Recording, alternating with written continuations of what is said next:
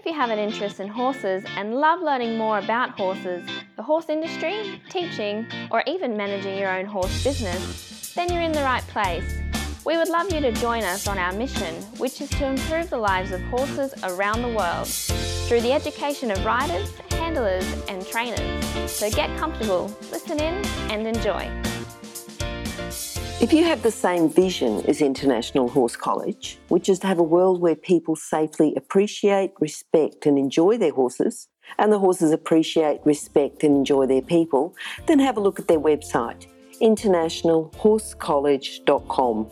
Registered Training Organisation 31352. Our guest today is Jenny Carroll. She's been in the horse industry for a lifetime. She graduated in one of the very first horse management programs in Australia back in the days when people didn't think you needed to have any sort of formal education if you wanted to work with horses. Thankfully, those attitudes have changed, and the industry now sees the value in technical knowledge and hands on skills in their employees.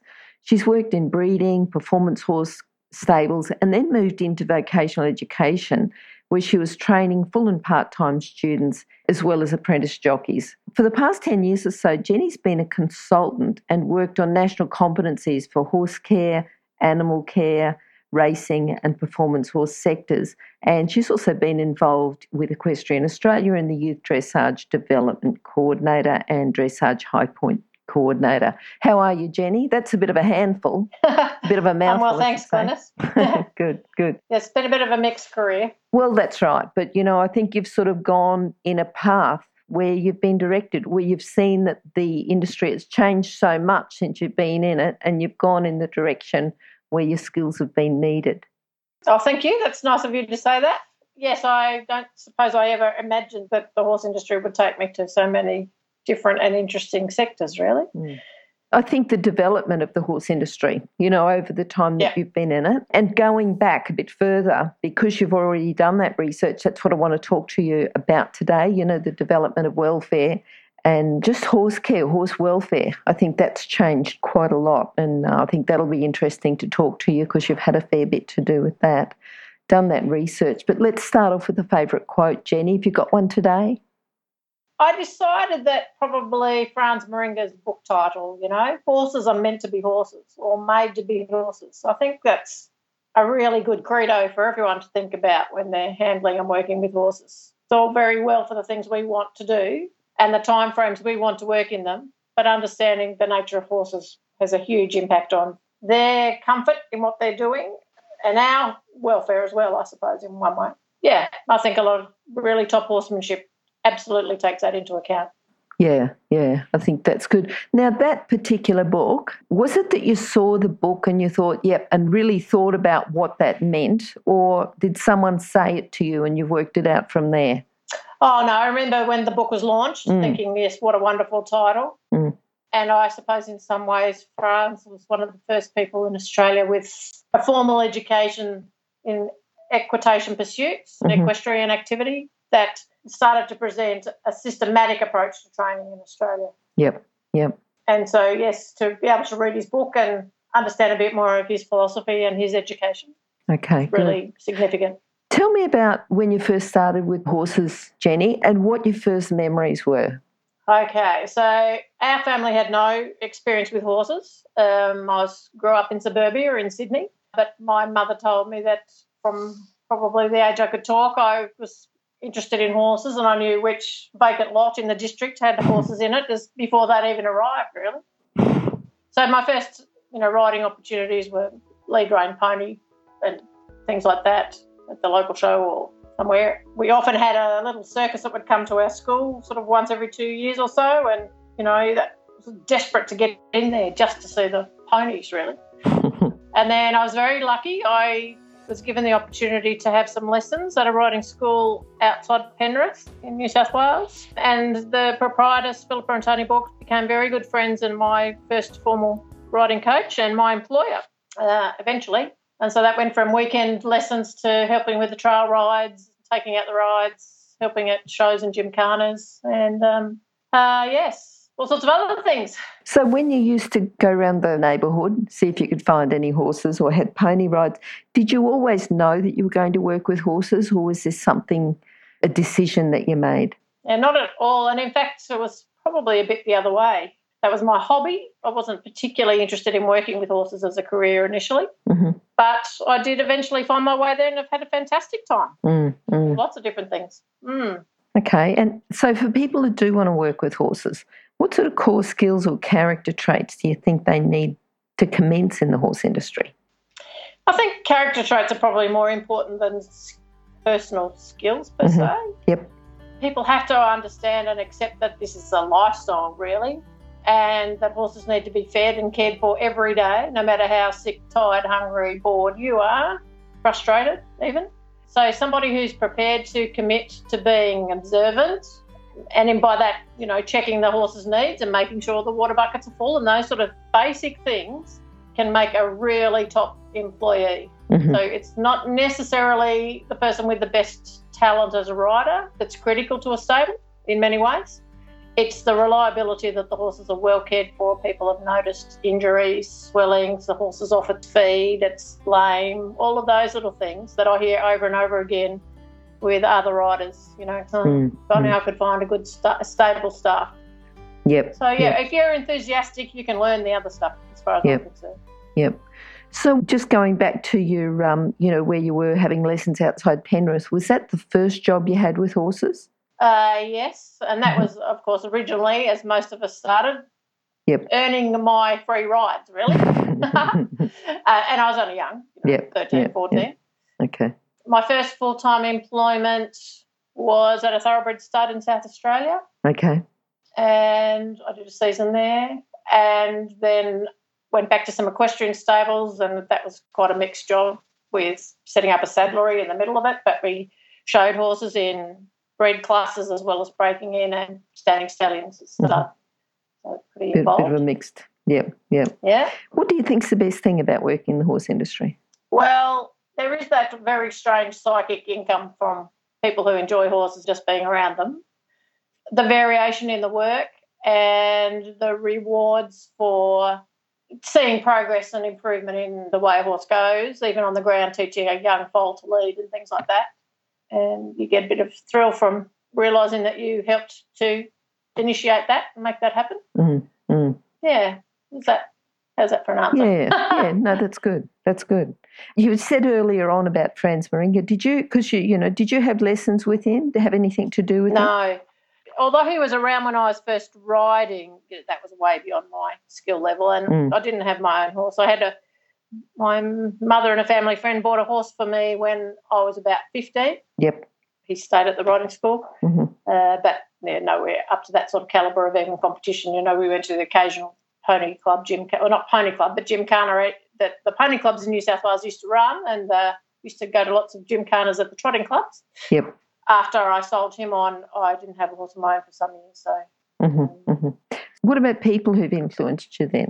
Well, definitely my first couple of bosses. So I forgot to mention that I did do a year's full time employment with Leslie Dowie at Arabesque Stud. That many people would remember Leslie. Sure. And she, in her own right, was a very well known communicator and educator. She had a big influence on the development of competency based training and um, education for the horse industry, particularly for farriers and apprenticeships. hmm hmm And yes, that was my first introduction to Arabians and the days when pe- some people thought they were crazy animals, and I found them to be the most generous horses and forgiving horses I've ever dealt with, and I still believe that. hmm So the opportunities that she gave me, and it was actually Leslie that, that encouraged me to go to Glenormiston to train, and she was quite a good friend of Philippa and Tony Borgs, and again they gave me tremendous opportunities to ride and handle horses I would never have been able to by myself. Mhm. And other people, sort of on an international scale, I think some of our horsemen, particularly people like Boyd Exell's most phenomenal horseman Mm. in every aspect of his manner and managing horses on the ground and things. I was lucky to see him do some demonstrations at Equitana a few Mhm. times and hmm tremendous. People like Ingrid Klimke for same thing, a, a, a progression of training that's logical, that also includes hacking out and every day or as much as possible. And natural is not the right word, but a, a less pressure cooker approach to their general well-being in mm-hmm. training, so that mm-hmm. when you're then insistent and precise, it's a reasonable request of the horse to do that. Yep, yep. What about horses? Have you got a particular horse you think's influenced you, or you've got a few? Or tell me, you know, just to do with your learning and your education. Has it been one horse? Has it been a few?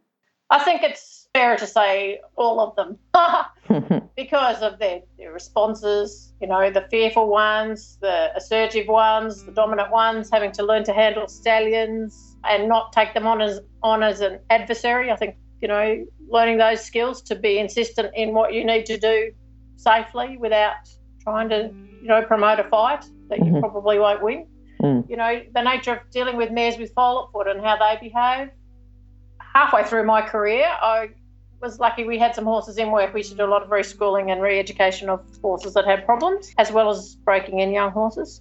And we noticed things like some horses just didn't move very comfortably. They looked like they should move by their conformation, mm-hmm. but they weren't. So they would often be sent to us with messages like, you know, this horse won't canter left. And you'd look at this horse and say, well, its conformation suggests it should, but look at it on the lunge, it just can't. Mm. So we had a very good vet, Bill Harbison in South Australia, who was also a rider and could look at things from a riding perspective as well, and from a time to time hop on the horse if he didn't couldn't feel what you were describing or couldn't see what you were describing. And we got some help from a massage therapist who dramatically improved one horse in particular at the time. And that again opened my eyes to other aspects of the impact of riding and injuries and that sort of thing. So those horses have taught me an awful lot because I ended up training as a massage therapist as well. Mm-hmm. And yes, seen some quite dramatic changes and turned around mm-hmm. uh, when you could make the horse comfortable. So yep. Yep. all inspiring really and makes you think you have to keep thinking about what's going on and why did they respond in a particular way. Mm-hmm. Mm-hmm. And you know, I've had my share of frustrations, like every rider, and sometimes when I shouldn't have. So that is part of the learning curve, definitely. Yeah. yeah. Um, yeah. If you're an equestrian coach or a horse riding instructor, or even if you aspire to be one, have a look at the free video series for horse riding instructors on the Horse Chats website. Go there now, have a look. Horsechats com. Thinking about probably not so much, you know, individual horses that you've had challenges with, but as thinking about your whole career and to where you are now, what do you think? And, you know, even starting in one of the very first horse management programs and getting a lot of resistance then about the need for formal education, but just moving on a bit, you know, from there to where you are now, have you got another big challenge that you think is sort of you know you've gone through personally something that might have held you back something that even you know you could have had a choice to i continue working in the horse industry or not well a fairly personal one was i did have a back injury not from a horse injury mm-hmm. or a horse riding incident but yep. that definitely curtailed certainly haven't ridden for quite a while because of that mm-hmm. otherwise you know changing horses from time to time you know, sure. I uh, that's probably the next biggest impact. But it's strange, I suppose, because I've had a progression where I've been able to move out of a lot of hands-on stable work and that sort of thing into uh, vocational education myself. But I think also, Jenny, you've had a very proactive approach to your own education. You know, that you've moved into maybe teaching, but only because you had a fairly broad experience. You know, someone who says, right, I'm just yeah. going to go and become a massage therapist, not because I want it as a career, possibly, but because I want it for the extra information. You know, if you're proactive and you don't just think, okay, well, I've trained now, I've got a qualification, I'm, you know, I'm it. It's the continual training and the continual qualifications and the taking up on continually different opportunities and putting yourself out there. It means that you can step into a broader range of positions within the horse industry. Does it make sense? Yeah. Yeah. Um, yes, Glenys, I couldn't agree more, really. I think, it, you know, we know now that's a lifelong career of learning, mm. lifelong learning. Mm. And if you have an open mind, you can pick the eyes out of lots of different perspectives and training methods and things you may never be interested in. Mm-hmm. For instance, Boyd Exell, he's known for his driving skills, of course, but you know, he's a fantastic horseman with any horse on the ground. Mm. And he was a very accomplished rider. So mm-hmm.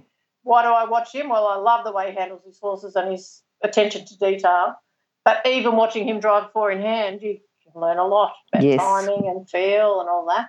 So I guess from that point of view, from my education, I've been a bit, I have been a bit, you know, of that. You know, I want to know that, and I need to go and learn about it to have an informed opinion. Mm-hmm. Not mm-hmm. everyone has that luxury to do that at the scale I have, I suppose. Mm.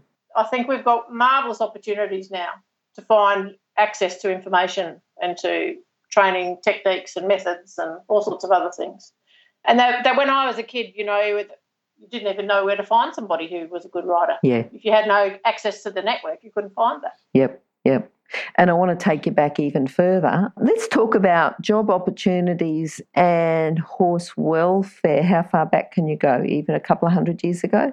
Happy or 150 years ago? Let's go back 150. Yeah, yeah. Well, I, did a little bit of research recently for the Equitation Science Conference, and uh, what we were trying to look at was the changes in management of horses over the last 200 years. So, mm-hmm. of course, it was up until even the late 1970s that horses mainly arrived in Australia by ship. So, that in itself was quite gobsmacking when you think of the time frames to get horses to Australia. You know, sometimes they were on the boat for six weeks, six to 12 weeks. The, the management of horses from that point of view alone, you know, our Olympic teams used to go overseas and they're renowned for the fact that they got straw out and laid it on the top deck and started lunging and riding horses around to maintain their fitness on the yes. way to the game. Yeah, I, I was um, going to say because even the yeah. first horses that came over brought the Noogoora burr with them, which you know, it's a nuisance. But imagine having horses for that six to eight week journey and not even brushing a bit of burr out of their mane.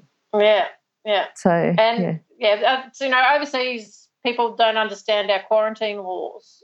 Particularly mm. well. Mm. mm. and, you know, we had the dreadful experience in 2007 of uh, equine influenza brought yep. in by horses via Japan. Mm-hmm. Now, before that, that was one good thing about them coming by ship was often if the horses had some mm. disease, by the yep. time they got to Australia, they had got past the contagious stage. Yes. And that did help our quarantine laws. Mm-hmm. So, what do you think the, the main things? Because you've said, you know, welfare and even even 10 years ago, 20 years ago to welfare now, what changes have you seen? Well, I think there's definitely that change from people with a predominantly farming background, mm-hmm. being the majority of horse owners and competitors say. I think that's changed dramatically in the last 20 years. And so there's often people, you know, have never had any sort of animal in their lives suddenly want to ride and own their own horses. That's a big, steep learning curve. It's not mm. impossible, mm. but uh, a lot of things to learn in performance horses in the last 10 to 20 years, there's a much more intense management and focus on joint health and the, I don't want to say pharmacological, but the veterinary management of mm-hmm. horses yep. for high high level horses is definitely much more intense. There's mm-hmm. a lot more monitoring. You know, the, even the technology that's available means that we have access to scintigraphy and MRIs, things yep. like that. Whereas before, you know, X-ray was as far as you could go. Yeah. And that's been critical in the management of long term management of horses, definitely. Mm-hmm. Mm-hmm. Thermography cameras, those sort of things. Yeah. Really interesting and useful tools. What do you think about this? Is public perception? You know, now that there's a lot more, you know, we talk about social media, the availability for cameras. Someone could just pull a video out, pull a camera out, take a photo of something they don't like the public outcry is that is that a good thing a bad thing? You know if something is a little wrong is it is it the public not having knowledge or is the public more aware and making horse people horse trainers more accountable for what they're actually doing? I think we should be have to justify our management practices mm-hmm. and our training regimes and the amount of competition the horses go in and what they're doing but there is that double edged sword with that, that it's very easy to make a comment and a judge, well, not a comment, a judgment mm. on something that's seen via a photo or a video. Yep. And when you consider most cameras now, it's very common to have, you know, 10 to 20 frames a second. Mm. You know, a photo can, can give a misleading uh, representation of what's going on too. That's not fair. I know certainly the last trip I took young riders to Germany and we went to a leading German riders' stables. and she doesn't even allow visitors in when they're training anymore. Okay. For her, Yep. for her Olympic level horses, Yep. because that's become so sensitive. Mhm. We could go, and we were allowed to take photos in, under certain circumstances, but not of her leading horses. Mhm. Not that she was doing anything that I disagreed with, but she she cannot take the risk anymore of the misrepresentation of information. Yep. I think that's very sad. hmm And uh, a lot of a lot of the judgments that are made are made by people who really have no context. They see one photo. Yeah.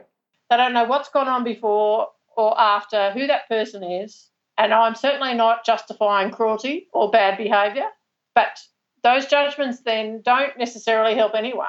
Mm. And Yeah. but on the other hand, we do have to absolutely, if we are not prepared to justify our training methods and our management techniques, exposure by animal welfare groups that don't want people to interact with animals. They're extremely slick organisations and they uh, know how to manipulate language, and we won't get a chance to be on the front foot. hmm hmm I think that's really important. mm mm. What can people do then to stop being misrepresented by the media?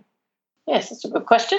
Well, for a start, I think our governing bodies have to be proactive about that. Mhm. And in that, that means they, and uh, if I put on my steward's hat now, we have a much more public presence of stewards at dressage competitions around Australia now. Yep. And that's already makes a difference to the way people behave. Now, it shouldn't, but as you remember at the conference, we talked about some of the natural behaviours of people and the Mm. comfort levels. If Yep. they think everybody else is doing this, I can do it too, even if they're not doing it, there's a change in behaviour of what they think it's acceptable to do. So just the fact that we have stewards in a vest that's clearly identifiable and it works both ways. We can prevent something going wrong or we Mm. can help a rider by, you know, saying, look, you know, just a minute, I'll just ask those people to move away and give you a bit more space. I can remind them about the directions of travel in the arena before an accident happens. Um, Yeah, I was going to say, is that sort of yeah, is that education? You know, is there more Yeah. education required? Yeah, Yeah. Yeah. So the proactive behaviour is education, uh, making sure people are ready for competition is also a factor. Mm. So again, in dressage, we now run a lot of protocol days where you're working with the judges to understand what's required, and you, so you get some practices without the stress of a full competition. And I think some of those sort of tactics can help prepare people better, so that when they come out, they're going to have a less stressful day, and so is their horse. Yep. I think also people seeing positive training methods and having the opportunity to watch professionals train Mhm. is also important because because the professional doesn't bring their horse to the competition until they know they are absolutely ready.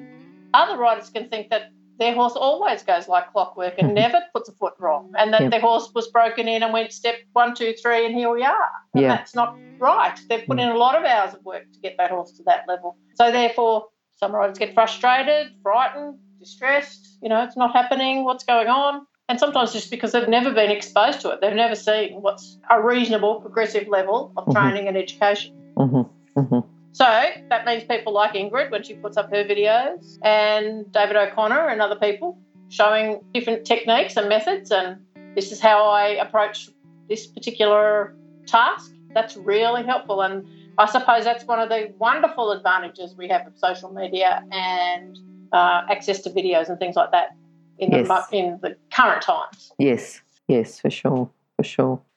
Oh, wait, before you go, if you're an equestrian coach or a horse riding instructor, or even if you aspire to be one, have a look at the free video series for horse riding instructors on the Horse Chats website. Go there now, have a look. horsechats.com.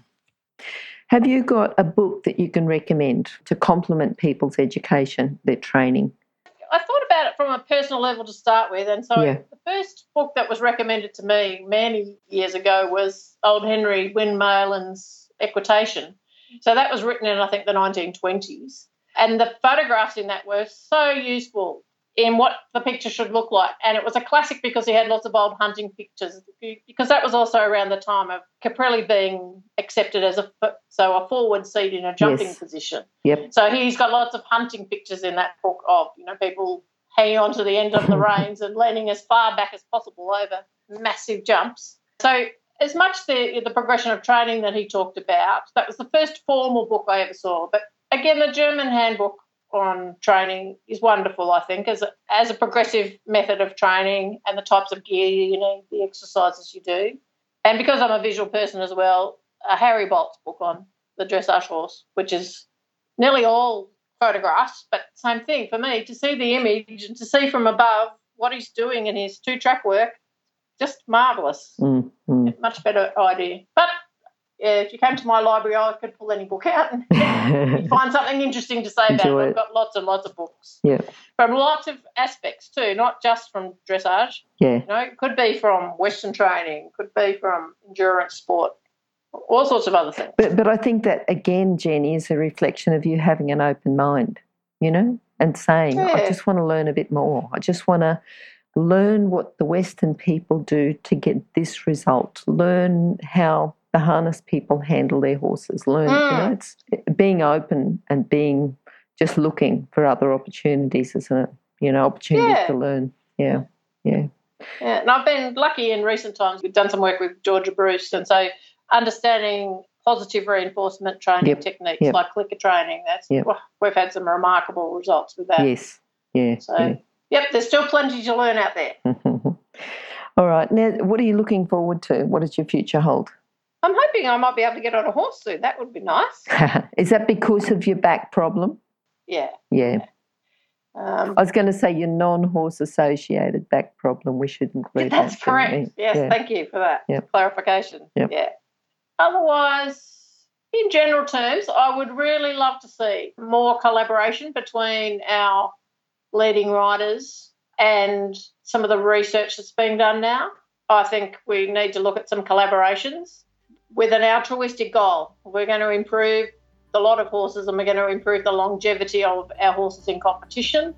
You know, if you personally don't want to go to compete, don't care. That's that's good. That's fine. You can enjoy your horse and just have it standing in the paddock so long as it's well cared for. Mm. But performance horses, I think, are going to be constantly in people's eye because of the perceptions of sport and whether that's an acceptable thing to be doing with horses. Mhm. So I would love to see more collaboration. Yep. And I think really the motivators for that are things like is that a better way? Can I do it in le- no more time or less time than it takes me now? Is the horse more reliable and easier to manage? Mhm. But I think also if you think about things that technology has helped us with and research has helped us with. So, for instance, of course, one of the main restraints we've all used in the past has been a twitch. Mm. Now, once the research came out that said that actually, for whatever reason, grabbing a piece of skin or putting a twitch on, applying a twitch, actually stimulates a release of endorphins. And that's why the horse relaxes a little bit and stands still. It's not because they think they're, you know, going to lose that piece of skin. Well, that made me even put the twitch on faster than I would have in the past. Mhm. So therefore, the horse gets less distressed and worried and anxious about something that's critical that they must stand still for. Mhm. And I think we have to start thinking along those lines. What advantages could we get? What can we learn from the research? And although with positive reinforcement now we don't use the twitch very much at all, in fact, just having the confidence that what you're doing is not to the detriment of the horse. I think that's important, and I'm sure there's lots of things we can learn. Mm. Mm. And that collaboration between science and the horse riders and owners, yeah, I think that would be wonderful. That would be something I'm looking forward to. Yep. Good. Good. And what about people contacting you, Jenny? How can they do that? Oh, well, I've been a bit slack. I haven't got a, website, but I will soon. So probably via emails, probably still the easiest thing to do. And Facebook, I have a Facebook page, Jen Carroll, J E N C A R R O L L. Okay, and we'll uh, we'll put those details up on Horse Chats. So it'll be horsechats.com slash we'll go Jennifer Carroll or just search Jenny on horsechats.com and you should be able to find her from there. And that Carroll's got C A R R O L L, is that correct? That's right. Yep. Cool. All right then, Jenny. Thank you very much for talking to us today. Um, we can all look forward to that more collaboration. I think that'll be um, you know, everyone will be looking forward to that, and hopefully we'll get you back another time to talk about some progress in that area. Oh, thanks, Glenys. yes, I, I really hope we can get some books. You know, yeah. I'm sure writers out there have got questions and they'd like some answers too, and there's plenty of topics we could investigate. For sure. So, For sure. yeah, thank you for the opportunity. Thank you. Bye bye. Okay, bye. If you've enjoyed this chat, then please comment, rate, and subscribe. If you'd like any changes or recommendations for guests, then please contact us through horsechats.com. And while you're online, have a look at the government accredited courses at internationalhorsecollege.com. Registered Training Organisation 31352. Remember that our comments and instructions are general in nature and do not take into consideration your individual horses or your individual ability and circumstances. If you enjoyed this podcast, then please leave your comment below